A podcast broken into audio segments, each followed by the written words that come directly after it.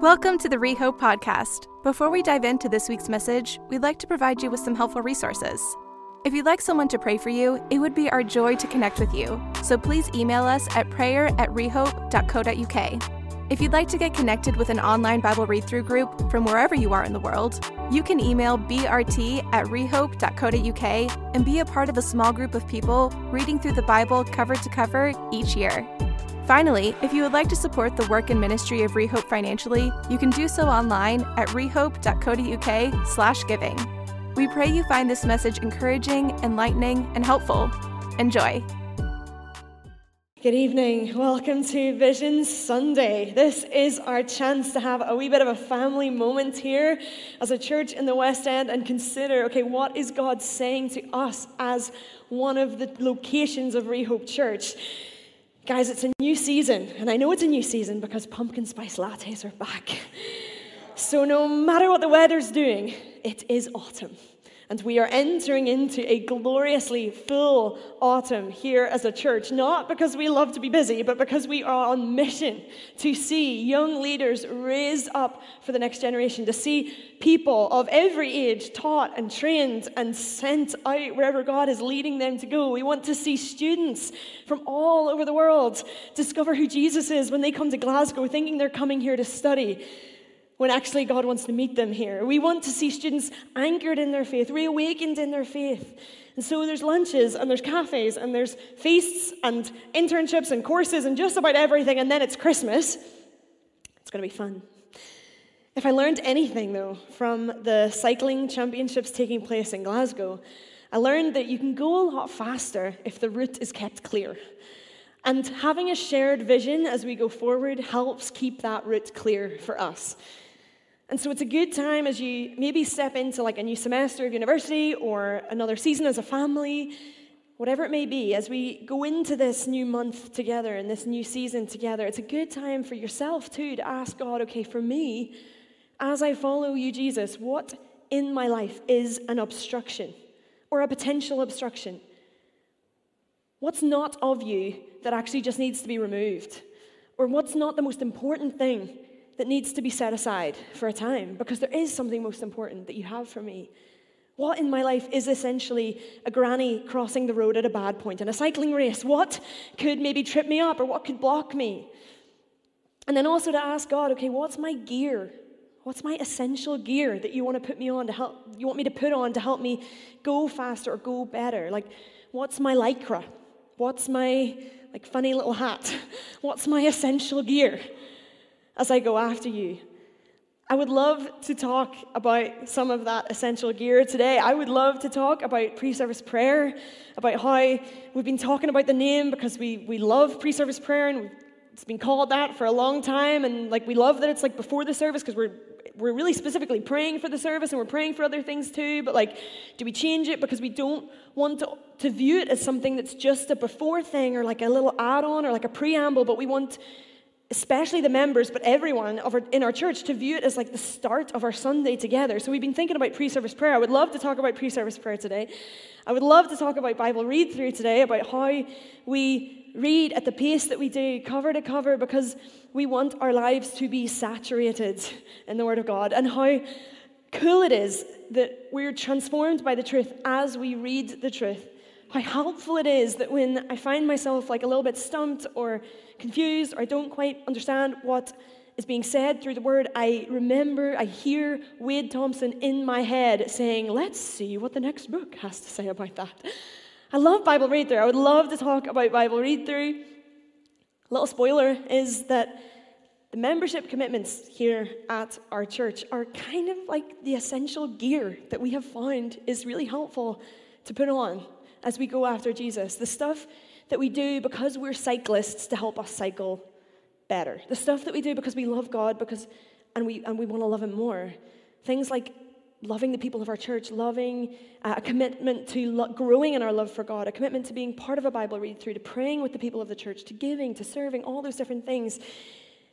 If you remember, great. We're going to remember those things tomorrow night. If you're not, and you're here and you're all in here, become a member and join us in those things.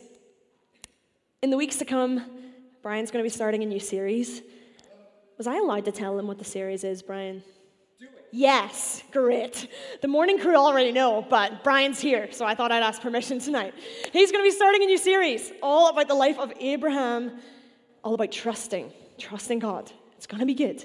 So he's going to be like looking at the relationship like us and God, me and God, us and God. So I felt like praying about this today, I felt like God put it on my heart to address our relationships like each to the other, like us to us, me to you, you to me, here as church together. And I'm going to assume that as we go forward and we think about trusting God and we look at Abraham's story, that there's going to be a correlation between like my ability to trust God and my confidence, my clear view of his character. And in a similar way, as it when it comes to us relating to each other rightly in this place, it's going to help if we have a shared vision, some sort of foundational shared vision of who we are, of what we're actually doing here. Being in the Middle East earlier in this year made me think lots about church. In Middle Eastern culture, identity is understood differently. It's a family oriented culture. And so, where we naturally value ourselves above all things, typically, where I was, they valued family above all things. Decision, decisions were made for the family, resources were shared among the family, different roles were taken on depending on the family's need. You're not just part of a family there, you are your family. Whereas in the West, generally speaking, we have a more individualized worldview. I am the lead character of my own story. My life is made up of my decisions, my hopes, my plans, my time, my schedule, my job, my this, my that, whatever. And it's kind of like, okay, it's me against the world. And then if I give my life to Jesus, maybe it's like me and Jesus against the world, or me and Jesus and my family unit against the world, or me and Jesus and my people against the world. And in the midst of that, I wonder what does church become? Or what is there a risk that church becomes for us? A place to refill me, fulfill me, for me to find community? I really hope that this church can be all of those things for us.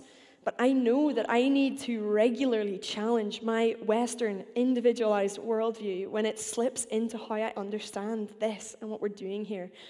Because if that is the lens that I see this through primarily, then what if I can, what if I'm busy and I can feel refilled later on by like catching up or listening to a podcast or whatever? Does it, does it matter if I'm not here? Or if I can, if I'm feeling generally fulfilled through my work or through sport or through success or whatever it might be, like even just even God stuff somewhere else, does it matter if I'm not using my gifts in a church setting?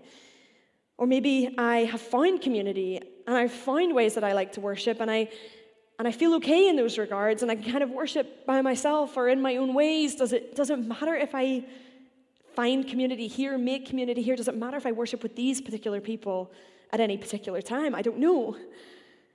But if we take off that worldview and try to look through a biblical worldview at what church is, I believe a biblical worldview would say that believers coming together to worship God, it's not so much like a group of individuals regathering over a shared interest or even a shared uh, God to worship, but the family of God reuniting. The Bible would say we don't gather together so much as we are now together. We don't come together as one so much as we are now one in Jesus. So this becomes like the most natural thing we can do, the most normal thing that we can do. Ephesians 2 says that because of Jesus, Gentiles and Jews are now members together of God's family. 1 Corinthians 12 uses the, the language around like being a body, like every part of the church being part of that body, different parts, different functions, different things to play, but all part of one whole. Romans 12 says that each member, each part of that body belongs to the other parts. So let's elevate our understanding of family. I want to elevate my understanding of family today because not only does the Bible say that we are family, but a biblical worldview says that history is the story of God, and right now, what, what he's doing is he is using his family. He's using his family, he's expanding his family, he's drawing people into his family through the church, through the Spirit, through the church. And so it's not so much that the Holy Spirit and the church are part of my life, but that my life is a tiny but significant part of what God is doing right now through His Spirit, through His church on the earth. Sir George recently introduced me to the idea of the biblical story as chiasm. Maybe I've heard it before. I don't know if I've heard it before. Apologies, Brian, if you've taught on it before. I know that Brian has taught about chiasms in the Psalms before. Um, but a chiasm, I looked at it again this week, apparently is a literary device where an idea or a narrative is presented and then it is repeated but in like reverse order. So, like when the going gets tough, the tough gets going. And when we read the Bible, we see that kind of arc take place because at the very start, we see a creator God and people. He's made all things, so everything is whole, everything is good. And then at the end of the story, we see a creator God and the people. He's restored all things, so everything is whole and good. And then in the middle, you have this kind of like, typically kind of this way, and then a turning point. And we see that too in the story where we see, okay, we know like the fall happened. Things went wrong. Humans, angels rebelled against God. We diverted our worship elsewhere. As a result, evil, sin, death, brokenness, cycles of it, in fact.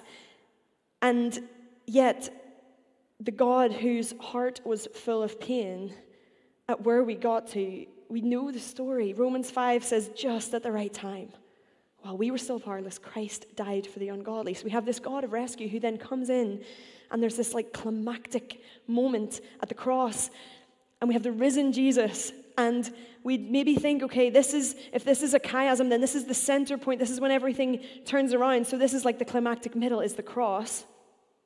And in literature, chiasms would typically have two of those moments. So, like a little, like a turning point in the middle, a significant one, and then like an even bigger climactic moment at the end. And we can see that that fits in too because we, we talk every week, we mention like that great future day when Jesus will come back. And we know and we trust, okay, he's going to restore all things and everything is going to be made new. Like that's the big climactic finish that we're waiting for, that we're hoping for.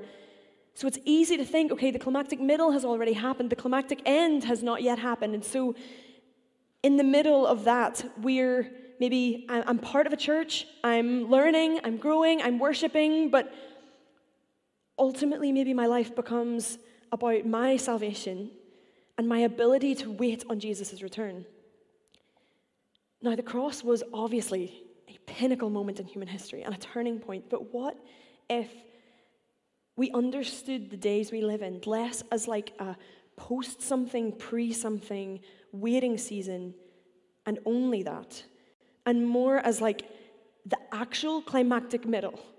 Like, the turning, we're still in the turning point because God coming, sending Jesus was not just an isolated event, but we know like that broke in, a, he, he poured out his spirit after that on people who he would call sons and daughters and then send out into the world, not so that just someday he will restore all things, but so because he started to restore all things. Because he's already turning things around. And then, yes, some future day, all of the fullness of that all of the fullness, all of the goodness. John 1 12 says, God gives anyone who believes in Jesus the right to become children of God. And so we know, okay, God's not building congregations. God's not like playing a massive game of clumps around the world, kind of gathering believers into pockets just so that they can be believers together, but He's restoring His family.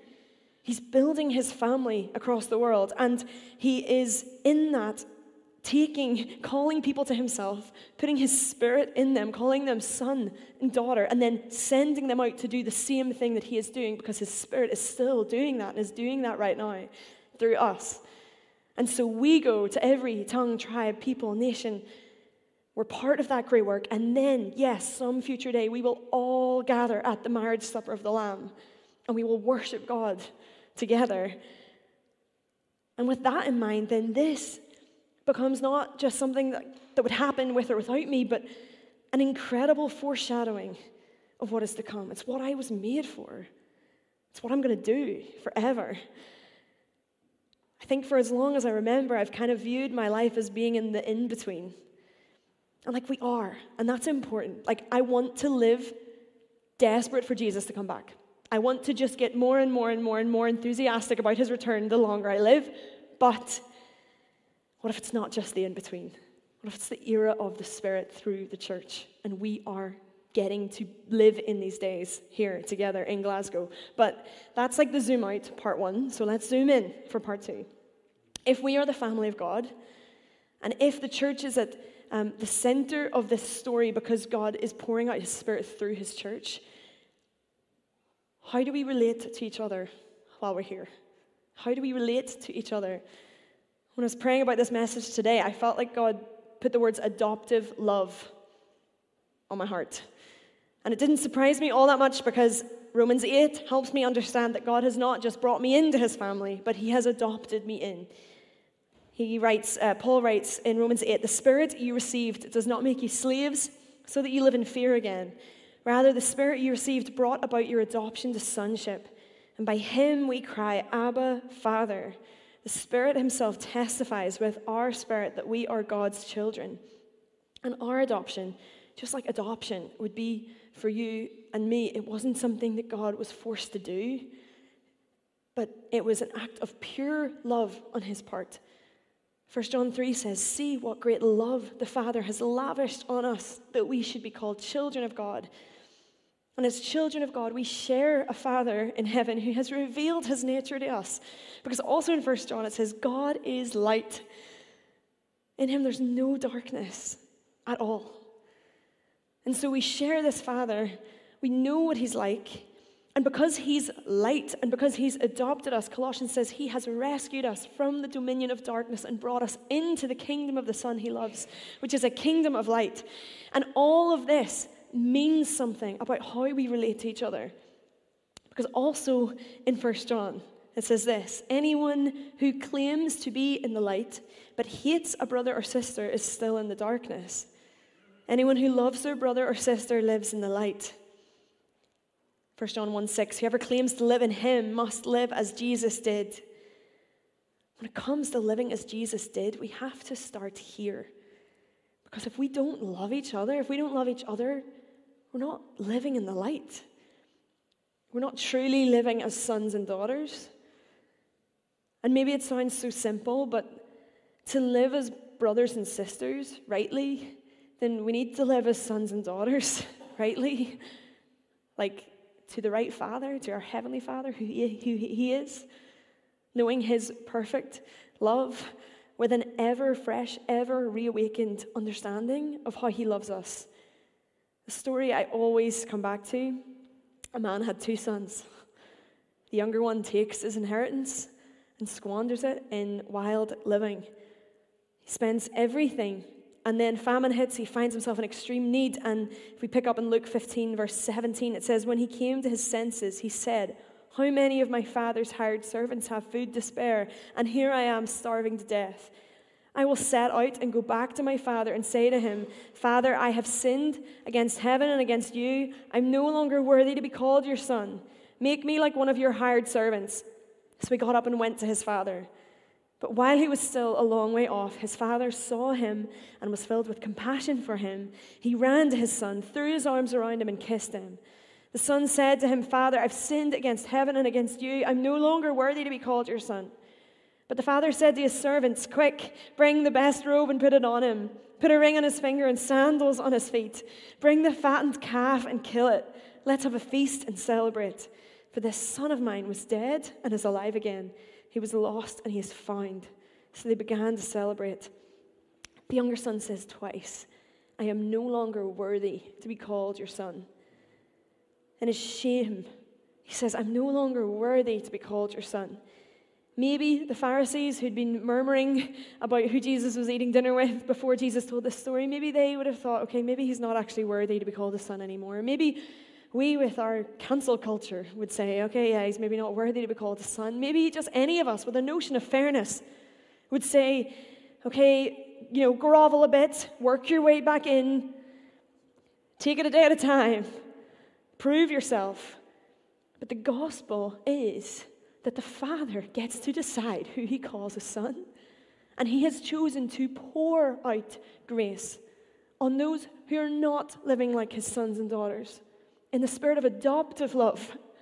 to then call them sons and daughters, even while they're not living as sons and daughters, and to bring them back into his family.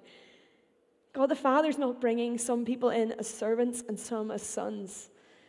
So if you're far off, come back.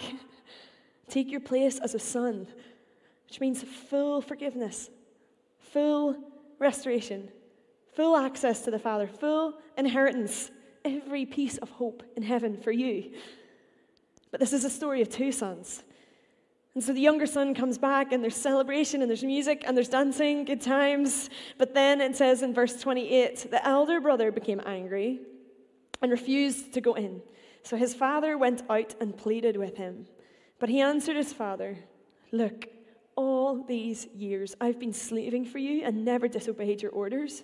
Yet you never even gave me a young goat so I could celebrate with my friends. But when this son of yours, who squandered your property with prostitutes, comes home, you kill the fattened calf for him?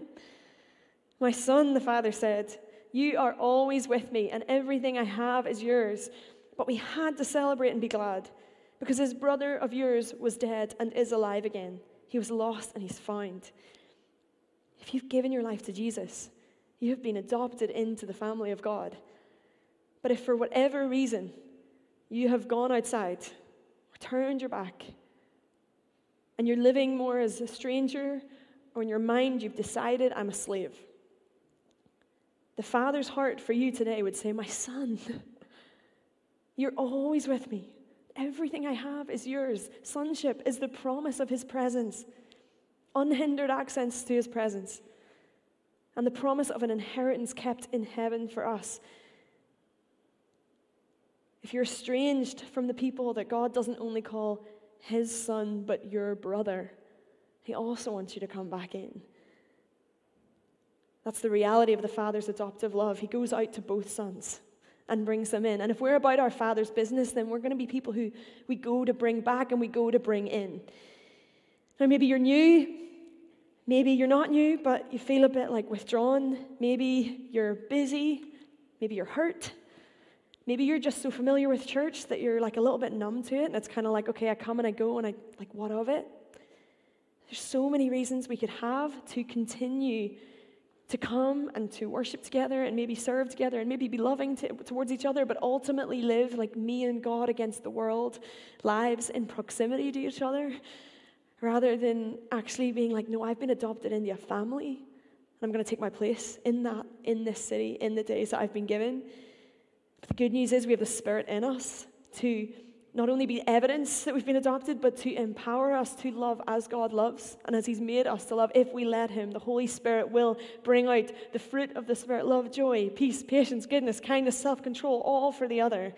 That we might love with that sort of adoptive love that God loves with. Three things about that as I prepare to finish. Number one, adoptive love is generous, it loves deeply beyond the bounds of what is natural, normal, or expected. To love in this way means loving something that is not your own, to make it your own. It gives what it doesn't owe. It says, Come, invade my space, my time, my life. Come in. In 1 Peter, twice we read the exhortation love each other deeply. Love each other deeply. At the very start of 1 Peter, he's like, Okay, you've been given a new birth into a living hope through the resurrection of Jesus Christ from the dead. You've been born into a new family. Therefore, love one another deeply from the heart. In the New Living Translation, it says, Love one another deeply with all your heart. And we're committed here to being people who grow in our love for God that we might love Him with all our heart.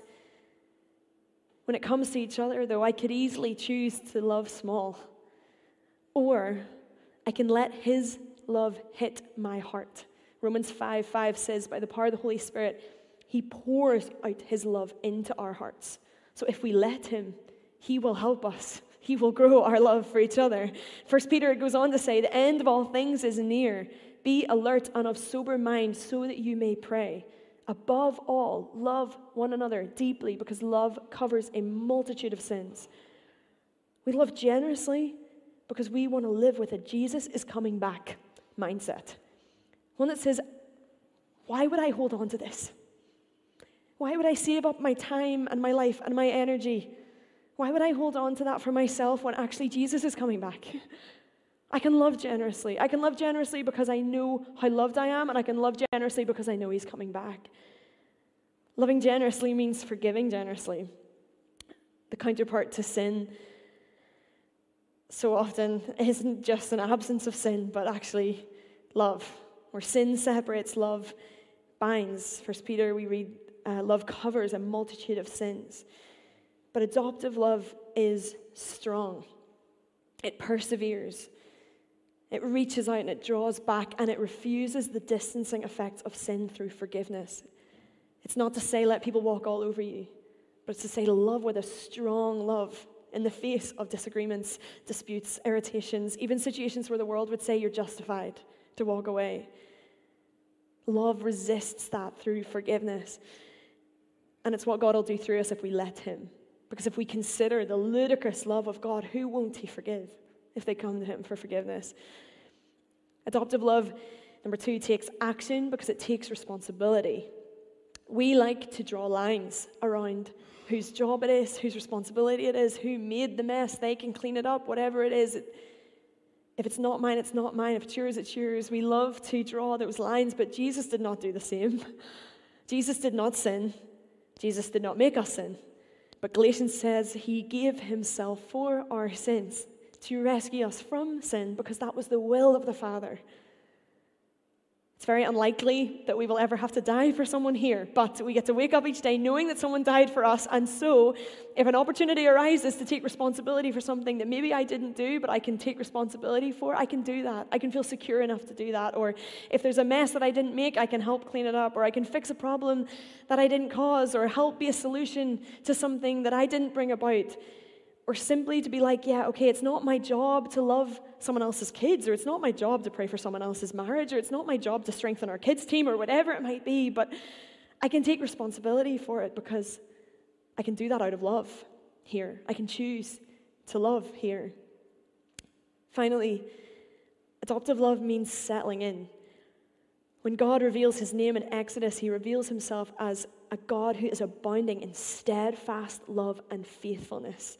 When you are adopted in, you are in the family of God, like in the family, family of God. He's a God of the long haul. I've been settling back into life in Glasgow, and a few things that have helped me feel settled here. Number one, getting back into my Glasgow rhythms. So, uh, Friday, Sabbath mornings in Space Coffee Shop with a flat white. Walking to work every day in the morning. Tuesday night shabam. They're the things that help me feel planted here, helps me feel settled here. Number two, catching up with the people, asking people, okay, what, what happened in your life in the last six months? What are we celebrating? What is there to grieve over? Catching up with the people, and then finally spending time at home, lighting a candle, finding my place on the sofa again, cleaning my flat, it's helped me feel settled. And I think some of the same sort of things can help us feel settled in our church too. Find or refind your place in the rhythms. If it's here, then find them in the rehope rhythm. Some of those for us, it's like we pray together, we read the Bible cover to cover together, we show up on Sundays together. Like find yourself a place in the rhythms of rehope. Catch up with the people. Ask someone to tell you their story. Host someone the way you would like to be hosted. Find the causes for celebration. Find the burdens that we can help carry for each other. Spend time here. Get to know the place. Guests will be served, but like family, know how to make the coffee. Come settle in with us. Come to prayer and then stick about in the bit in between. Spend time here. At the end of the day, God can adopt us into his family. We can be adopted in, but we have to choose to be part. We have to choose that we want to come in, that we want to be adopted in in that way. No one can take your seat at the table. No one can be the person that God has made you to be here for this time. You are important, and it matters that you're here.